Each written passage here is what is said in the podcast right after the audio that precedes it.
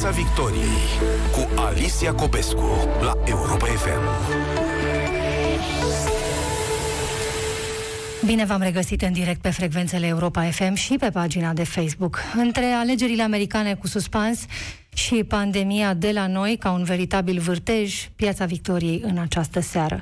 Ultima raportare din partea autorităților române, astăzi la prânz, de ieri până azi, 651 de cazuri noi uh, de coronavirus, peste 1500 doar în București. De ieri până astăzi, 146 de români au murit. Ne întrebăm ce nu merge de avem atât de multe cazuri și când ne vom opri. Două săptămâni de restricții în capitală, de exemplu, nu ne-au adus o îmbunătățire a situației. De ce?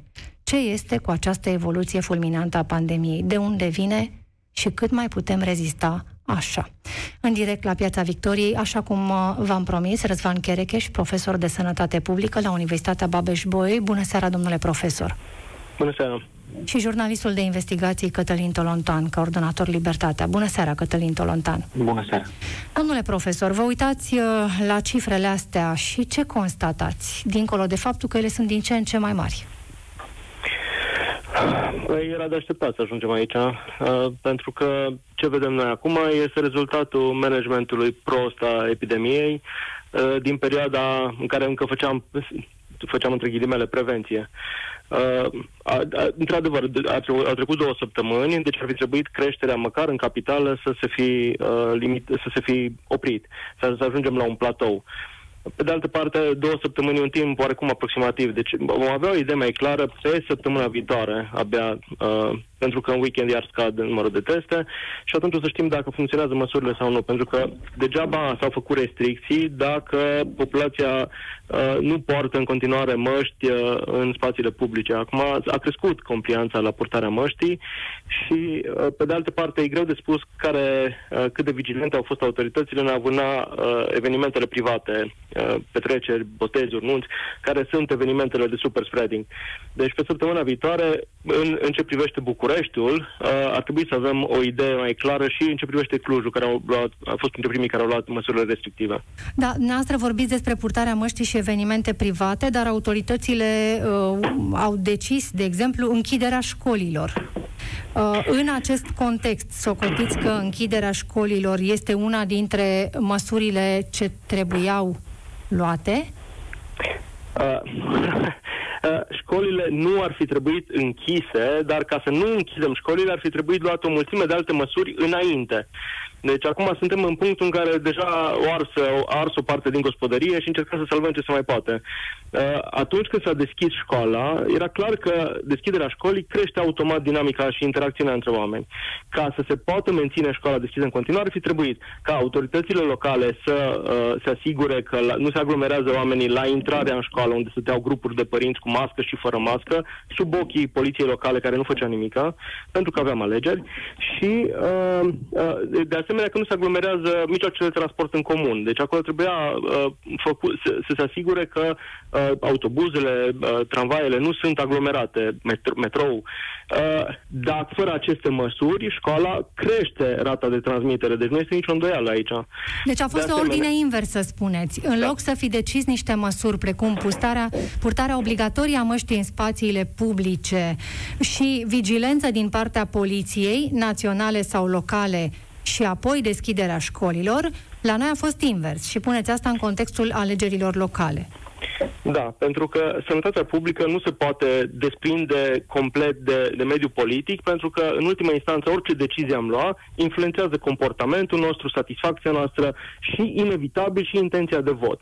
Ori, aici, în afară de un calcul politic care a zis mai bine să deranjăm un grup mic de oameni, respectiv părinții copiilor uh, mici până în, clasă, până în clasa 4 care nu pot fi lăsați singuri acasă și proprietarii de restaurante, decât să deranjăm uh, uh, toată populația care trebuie să se treacă prin disconfortul de a purta mască tot timpul. Pentru că altfel nu este niciun motiv pentru care nu s-a luat uh, măsura obligativității purtării măștii în spațiile publice când s-a trecut deja de 1,5. Era clar că se va crește în continuare, mai ales în condițiile în care uh, măsurile de limitare a creșterii uh, ratei de incidență și care erau creșterea capacității de testare, care a fost uh, ridicol de mică, și uh, anchete epidemiologice făcute în aceeași zi pentru cazurile noi și pentru contact. Ori aici uh, Ministerul Sănătății a eșuat lamentabil. Nici în ziua de azi nu avem anchete epidemiologice făcute în acea zi. Nici în ziua de azi nu avem date extrem de clare vis-a-vis de ce se întâmplă de fapt în, în județe. Bun, vă propun să vorbim uh, imediat pe îndelete despre fiecare dintre aceste aspecte. Ce înseamnă școală în siguranță din acest moment încolo, atunci când va fi, ce înseamnă testare și ce înseamnă anchetă epidemiologică. Dar dați-mi voie acum să vorbim uh, cu jurnalistul Cătălin Tolontan. Cătălin Tolontan, te uiți la cifrele astea și ca jurnalist în special, mai ales urmărind uh, situația în aceste, în aceste luni, ce constați? Că ar trebui să ascultăm pe specialiști. Uh, publicul Europa FM uh, are privilegiu să asculte în această țară un expert, e vorba de profesorul Revan Cherecheș, uh, care atunci când spune era clar că vom ajunge aici, probează cu propriile cuvinte. Nu, e, nu afirmă acum ceva ce vedem cu toții că s-a întâmplat. Nu. Uh, Răzvan Cherecheș a spus pe 10 aprilie uh, în acest an, deci acum șapte luni de zile, citez, nu vom avea doar o singură curbă, vom avea multiple curbe. O să mai vină în toamnă, cel mai probabil, încă o tură de izolare socială. Asta nu e, un, uh, nu e apelul la un glob de cristal. Uh, fiind pur și simplu un specialist, un expert, iar noi, noi am ajuns să discredităm cunoașterea, în fine, nu doar în România, dar o discuție lungă, uh, practic n-am ascultat specialiștii întrebați pe bună dreptate, în mod legitim, cine sunt specialiștii care vă ghidează? Președintele uh, Claus Iohannis s-a enervat. Noi suntem acum într-o situație în care nu doar că nu facem ceea ce uh, uh, profesorul Răzvan Chereș spunea mai devreme, anchete epidemiologice, și nu facem. Și nu facem de mult, uh, Cătălin. Și nu facem de, de când asta crizei, putea fi făcut fizic. Crizei. Exact. Da. Eu nu spun să facem... Germania are aproximativ rată de succes la anchetele epidemiologice de 95%. Da, aproximativ 95%. Ok, nu suntem Germania. Problema noastră nu e doar că nu facem. Problema noastră este că nu știm că nu facem și considerăm că populația nu trebuie să știe dacă noi, autoritățile, le facem sau nu le facem. Hai să explicăm aici puțin. Este o inversare conceptuală îngrozitoare. Acești oameni care ne guvernează nu cred nici măcar în miezul cele mai cumplite suferințe prin care a trecut România, probabil că de la Revoluție încoace, că ne datorează explicații și prezentări ale deciziilor informate sau neinformate pe care ele le iau. Dau un singur exemplu, care este flagrant. Libertatea a publicat astăzi, acum uh, puțin timp, pe site și oamenii pot vedea asta pe libertatea.ro. O hârtie care arată către spitalele din, uh, din Iași a fost trimisă, de fapt a fost trimisă către spitalele din toată țara. Ceea am, ne-am reușit să punem mâna și să o expunem astăzi special de la Iași. Uh, care arată că, de fapt, deci ei cer acum, acum, după atâtea și atâtea luni, spitalelor să spună dacă decesele sunt pe secții, sunt la ATI, sunt la oameni care au fost uh, au primit surplus de oxigen sau au fost intubați, lucrurile fiind diferite, da? Abia acum, abia acum culeg date esențiale pentru uh, felul în care se comportă sistemul de sănătate publică din România în legătură cu tratarea uh, pacienților. De al noi știm că am publicat în februarie anul acesta în Libertatea faptul că noi, și era vorba de cazul uh, Institutului Inimii de la Cluj, Spitalului Inimii, scuzați-mă, de la Cluj, noi nu raportăm în România morți pe secțiile ATI. Îi mutăm fictiv pentru că se spune că nu se poate deconta la casă. Am încercat să luăm Bun, o explicație. ce relevanță are informația asta, ca să înțeleagă ascultătorii Europa FM?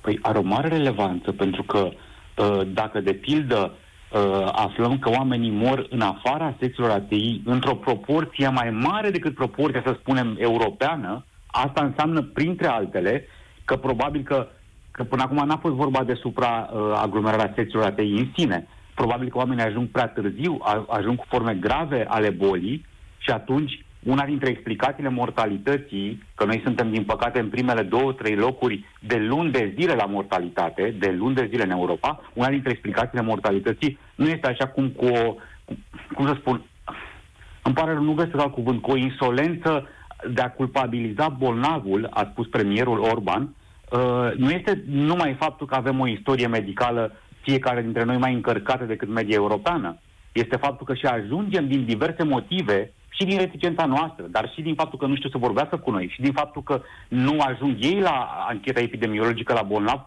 foarte târziu la spital în, în, în boala COVID.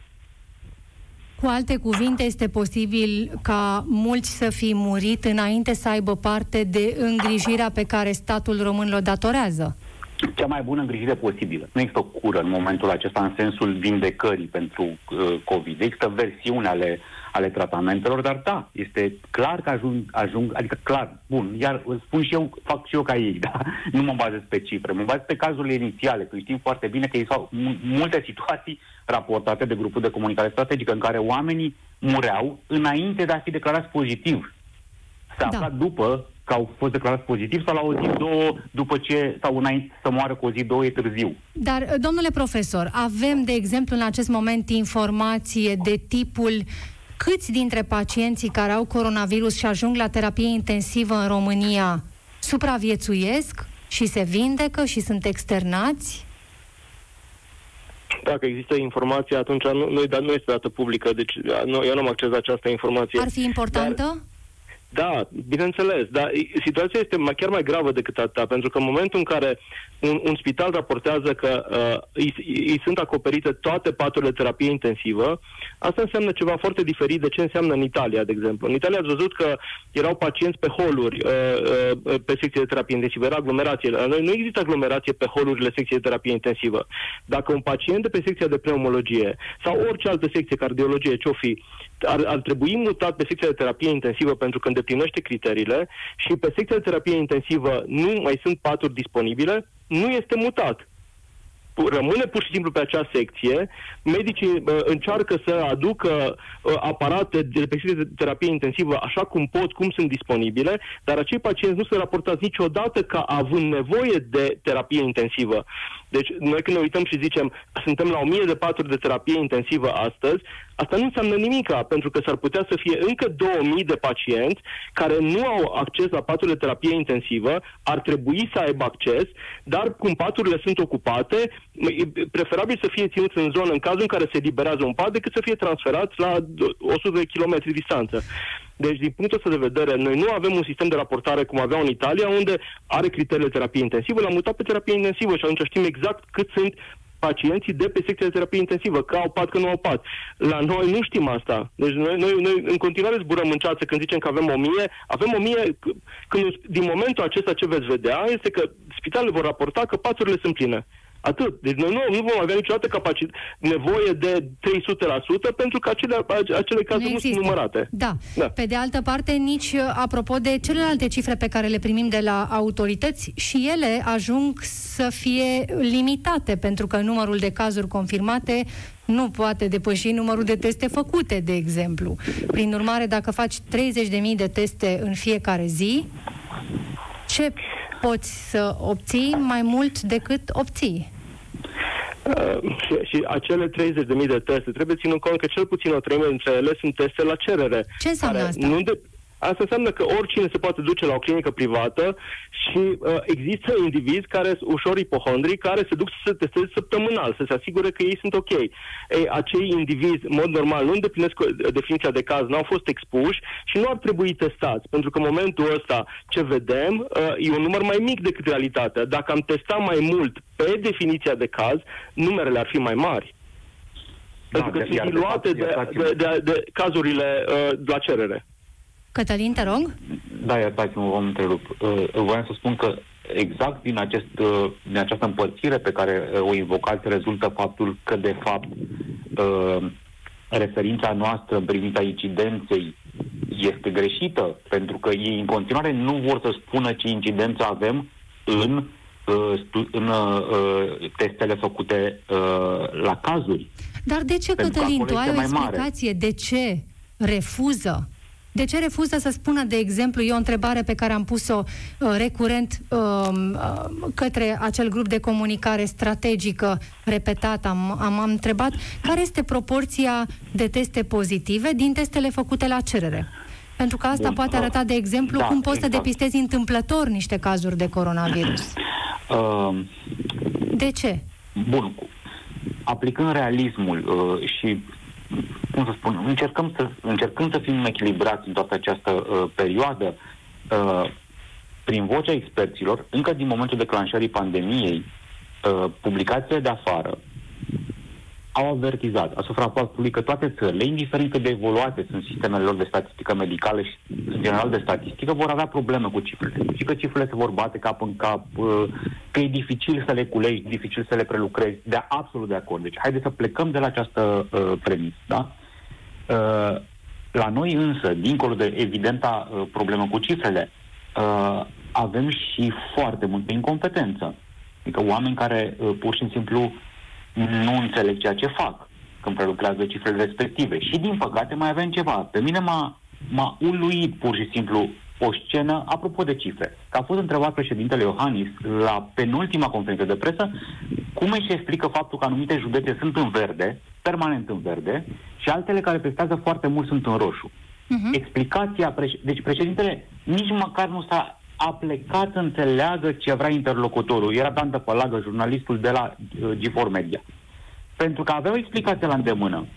Și anume, o secundă, măsurile nu se iau în funcție de numărul absolut de cazuri din fiecare județ, ci din ponderea cazurilor, da, din numărul relativ de cazuri, din ponderea cazurilor pozitive în totalul testelor făcute în județul respectiv. Deci, nu, aici nu vorbim dar, dar, dar, observația interesantă a celor de la G4 era următoarea, și anume că chiar și în cifrele relative, județele care fac foarte puțin călărașul, nu sub 100 pe, pe, pe zi, ajung să fie pe verde față de județele care fac mai mult. Deci, Pentru că nu testează. Încă o dată, teoretic, da, dar teoretic e vorba de numărul de teste pozitive din totalul de teste. Dar evident că testăm foarte puțin, puțin tu nu vei găsi, de fapt, aproape nimic.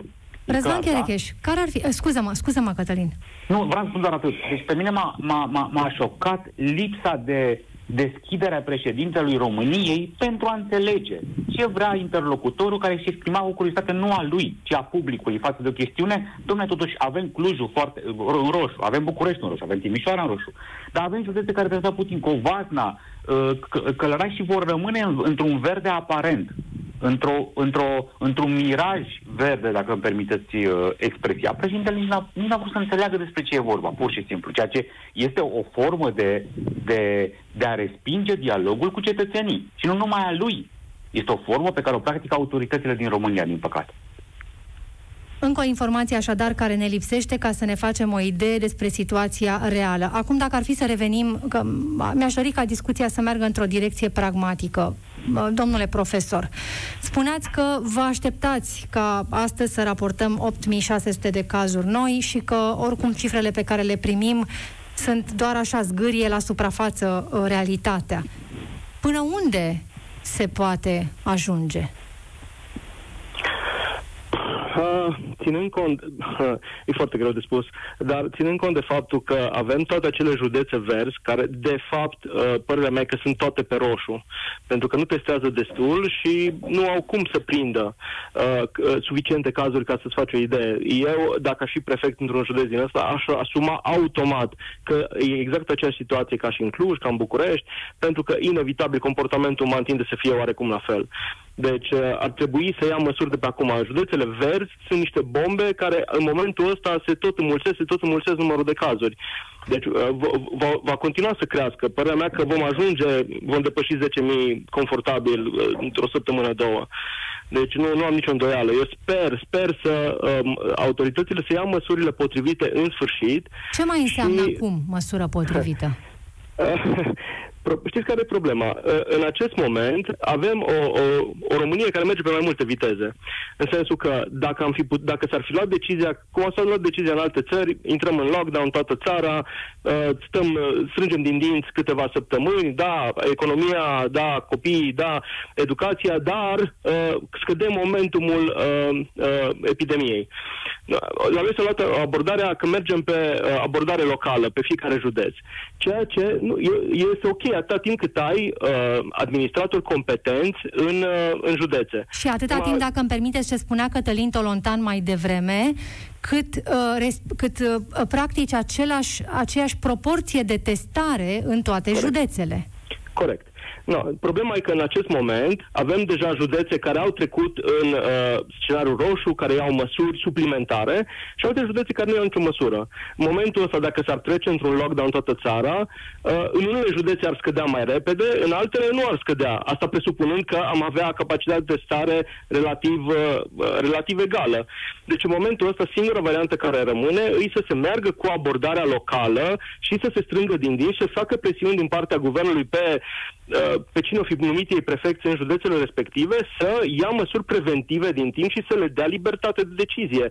Pentru că dacă al, altfel vom avea, pe măsură ce începe să-și revină Clujul și Bucureștiul, celelalte cresc și oamenii se tot mișcă, evident, între județe. Și ne, ne tot contaminăm într-una județele la nesfârșit. Ce ar însemna o testare la nivelul nevoilor din acest moment, Răzvan Cherecheș? Uh, mie mi se pare că până acum noi, uh, deci nici măcar nu, uh, în România am răspuns, uh, deci cum am fost reactiv față de, de epidemie. Deci la noi abordarea a fost anins azi noapte, deci astăzi ar trebui să ne gândim să facem achizițiile pentru dezăpezire. Deci asta a fost abordarea noastră. O abordare proactivă în care să iei înainte a avut, de exemplu, Slovacia, care ei au testat uh, jumate din populația țării weekendul trecut și weekendul care urmează îi testează pe restul cu, idee, cu test antigeni care are marjă de eroare mare, dar la numerele acestea, uh, la atâta populație, îți dă o idee foarte bună și reușește să scoată suficient de multe cazuri ca să scadă din momentul, uh, din momentul uh, epidemiei.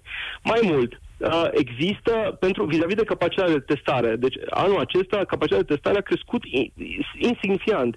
Există aparate Uh, acum, nu, nu-i domeniul meu de expertiză, dar am, am fost contactat și eu de, de către uh, furnizori de aparatură uh, de PCR, care mi-au spus frustrați că uh, ei au aparate de, uh, care testează 10.000, care fac 10.000 de teste pe zi, e drept, la un milion de euro, dar uh, și îl tot uh, ofertează autorităților locale, spitalelor și nimeni nu vrea să-l cumpere.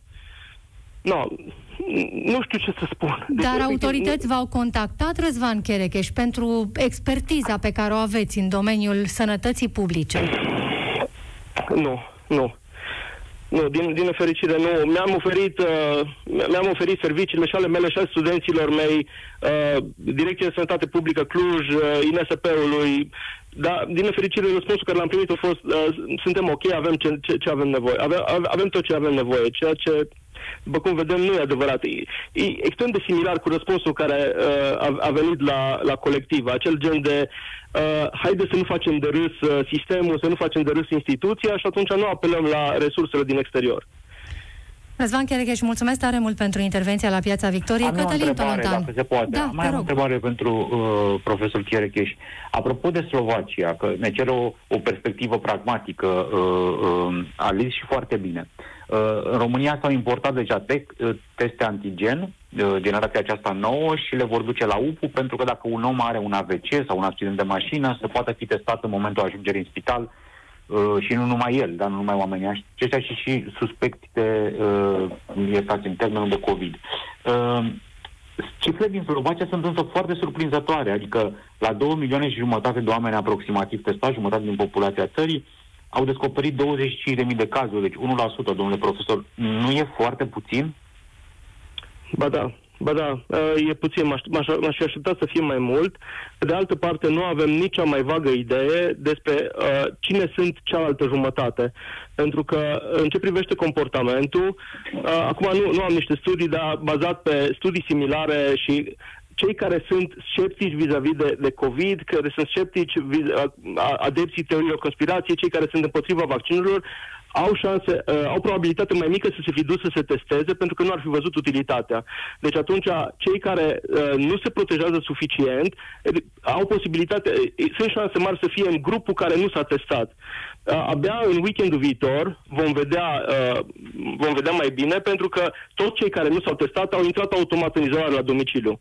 Și dacă guvernul din Slovac a impus ferm această restricție, weekendul viitor se vor duce să testeze pentru că uh, e mai neconvenabil să rămână în izolare încă o săptămână decât să meargă să-și facă un test în weekend. Deci weekendul ăsta vom avea o imagine și mai clară. Deci abordarea aceasta în doi pași a fost foarte bună.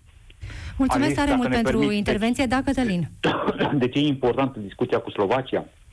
Pentru că ea ne arată, pare ne arăta că la jumate de populație, totuși numerele mari nu mai greșesc atât de mult. Deci fie teste la o problemă majoră, e de văzut, mm-hmm. că nu, nimeni n-a făcut un test la, acum Liverpool anunță că va face la nivelul orașului, la nivelul acesta. Fie, fie e proba că teoria imunizării colective este sinucigașă. Și că asta ce înseamnă, de fapt, foarte pragmatic, că rămâne responsabilitatea guvernului și a populației, vorbim despre România, acum am revenit la noi, că aici ne doare, uh, ce se va întâmpla. Nu putem să ne așteptăm să ne cadă ceva din cer, o imunizare colectivă. Pare că nu se poate așa ceva, ar fi, ar fi ca și cum, după ce dai foc la toată casa, vrei să protejezi una din camere cu extinctorul. Cam așa. Asta ar fi imunizarea colectivă. Corect. Și dacă mai pot să dau ceva, uh, teoria imunității de, de grup, imunității colective, imunitatea de turmă, uh, e o teorie. Deci noi până acum nu am avut uh, în istorie nicio, uh, niciun caz în care să fi obținut imunitate de grup în mod natural într-o societate deschisă. Uh, pe o insulă închisă, care rămâne așa, a fost posibil așa acolo limitat până în momentul în care societatea exterioară i-a, i-a contaminat înapoi. Mai ales în, în, cu o boală de acest tip în care imunitatea e limitată la câteva luni, uh, și știm deja asta, uh, este imposibil să ajungem în mod natural, fără un vaccin, uh, la imunitate de grup. Acum aici discuția mai lungă și nefericire nu mai pot să stau, dar da. Da, mulțumesc tare mult pentru intervenția telefonică. Știam că profesorul Cherecheș uh, are o limită de timp, uh, dar îi mulțumesc pentru participarea la emisiunea Piața Victoriei. Cătălin Tolontan, sunt o grămadă de lacune pe care le descoperim într-o discuție care, iată, n-a durat nici măcar o jumătate de oră. Da, da, a fost inspirația ta să aduci un expert și un om care știe ce vorbește, încă am citat, revin cu ceea ce am spus, poate oamenii n-au fost de la început emisiunii, profesorul, profesorul Cherecheș a avertizat încă din aprilie, de pe 10 aprilie, că vom avea mai multe valuri, că în toamnă va urma un nou, uh, un nou, uh, un nou set de restricții. Uh, bine, n-aș știu că vor... Ar fi trebuit, alegeri. da, ar fi da, trebuit să urmeze un set de restricții. Anticipat, n-a anticipat uh, uh, nu încăpățânarea în alegeri, pentru că și asta este nu e în regulă cu ce fac uh, cei de la putere de acum. Că dacă pui întrebări despre alegeri, îi spun la cei ești împotriva democrației, nu, alegerile sunt vitale. Alegerile pot fi făcute, dar nu înseamnă că filozofia măsurilor trebuie să se concentreze exclusiv pe, pe alegeri. Pentru că de ce, pragmatic, Alice, da? De ce nu se ia măsura pe care a luat-o Austria, pe care a luat-o Italia, pe care a luat-o uh, uh, uh, încep să ia francezii acum, și anume să nu se mai permite deplasarea noaptea, exact după formula pe care am cunoscut-o și, uh, și noi. Pentru de ce ar ajuta asta, o astfel de măsură? Păi, uh, uh, conform studiilor pe care, din păcate, noi nu le avem, nu le avem, dar care, pe care s-au bazat autoritățile din Austria, din Italia, din Franța, e foarte important că oamenii nu se mai duc la terase, nu se mai duc unii acasă la alții și, și se, asta e o măsură relevantă, măsurată, uh, uh, contorizată ca efect în alte state. Adică până acum ne sincronizam cel puțin în, uh, în vorbe cu Europa. Asta, asta mi s-a spus, da? Suntem toți europeni, încercăm să ne sincronizăm, culegem date și de la alții. Bine, că noi nu le avem, evident, da? Păi atunci, de ce nu luăm măsurile pe care le iau alții? Așa cum am fost corect la început în, în, în măsurile pe care le-am luat, da? am fost una dintre țările care a acționat din fericire, temându-ne că sistemul este, este prăbușit. Și noi, și Cehia, și Polonia, Bulgaria și am acționat bine, pentru că ne-a fost frică de sistemul nostru de sănătate și n-am greșit fiindu-ne frică. Acum, acum, mă refer la, la, la România, suntem pur și simplu uh, facem prea puțin și prea târziu. În același timp însă comparăm, Cătălin, România cu Franța și Germania, spunând că ele au închis tot, dar nu școlile. în vreme ce noi am închis doar școlile. Stă în picioare comparația asta? Păi stă, dar este un factor de dezaprobare a ceea ce face în momentul ăsta guvernul Orban. În sensul în care ei s-au bazat tot așa, s-au bazat pe cifre și au văzut că școlile nu sunt un factor de, de uh, răspândire a bolii, raportat, bineînțeles, la beneficiul social pe care uh, uh, îl au școlile deschise. Cătălin, atunci care este factorul? Pentru că deși avem școli închise de două săptămâni și ceva în București, avem azi în București din nou peste 1000 de cazuri, peste 1500. Atunci care este factorul ăla? Păi nu știm, îmi pare rău. Ăsta e adevărul, că nu sunt omniscient ca jurnalist. Aștept de la autorități să vină uh-huh. cu mhm. studiile. Ei au spus știm sigur că petrecerile. De ce înseamnă știți sigur? Oameni buni, ce înseamnă că știți sigur? Arătați-ne, vă rugăm, studiile, arătați-ne cifrele pe, pe baza cărora luați decizii. Dacă ne uităm la alții, încă o dată, dacă ne uităm la, la felul în care au reacționat alte state, da, au limitat noaptea deplasările, n-au închis parcurile noaptea, că nu asta era ideea, da? Pur și simplu. Uh, au închis restaurantele, nu au închis, așa cum ai precizat și tu, uh, școlile, nu au făcut această împărțire care e tipic uh, balcanică. De fapt, închidem restaurantele și cluburile, dar terasele le lăsăm, dar terasele sunt închise la fel ca restaurantele la noi, de fapt. Da, a fost o întâlnire cu experți la Palatul Cotroceni. Nu te simți mai în siguranță acum că președintele a vorbit cu experții? Îmi pare rău că nici n-a știut să le spună numele experților. Sincer, n-a știut. A fost directorul uh, medical de la, uh, de la Brașov. Uh, da, Andreea Moldovan a fost da, Rafila. Andreea Moldovan, un, un epidemiolog uh, cu multe referințe internaționale și care, mă normal, trebuie să intre în acest grup încă de la început. A fost Alexandru Rasila care a avut o, o, o declarație foarte bună. Uh, nu contează că a intrat în PSD. Nu, nu asta discutăm, că nu judecăm oamenii în funcție de afilierea lor politică. Uh, când am avut să-l criticăm, l-am criticat, când a spus un lucru corect și anume că s-a politizat pandemia. Asta a fost enorma greșeală a, a politicienilor. Au politizat pandemia. Cu alte cuvinte, au spus ăia răi nu se protejează și partidele rele ne împiedică să luăm măsuri. Sau invers, opoziția a spus uh, guvernarea uh, nu și-a făcut treaba și, um, uh, și numai noi știm să guvernăm uh, o, o pandemie. Ce ai vrea să vezi în materie de comunicare din partea autorităților, în materie de informare? Te întreb dacă îți mai amintești când a fost ultima și de altfel prima conferință de presă a Ministrului Sănătății Nelu Tătaru în criza coronavirus. Cred că resimțim ceea ce spune și ceea ce simt oamenii. Și anume, nu se vorbește cu noi. Nu se vorbește omenește uh, cu noi. Suntem certați permanent că nu purtăm mască, că suntem amendați, uh, că suntem prea bolnavi. Nu pot uita acest lucru. Asta a spus premierul Orban, de fapt, da? Adică, da, suntem prea bolnavi ca să supraviețuim, dar suntem suficient de zdraveni ca să participăm la alegeri. Nu, despre asta uh, vorbim în acest moment.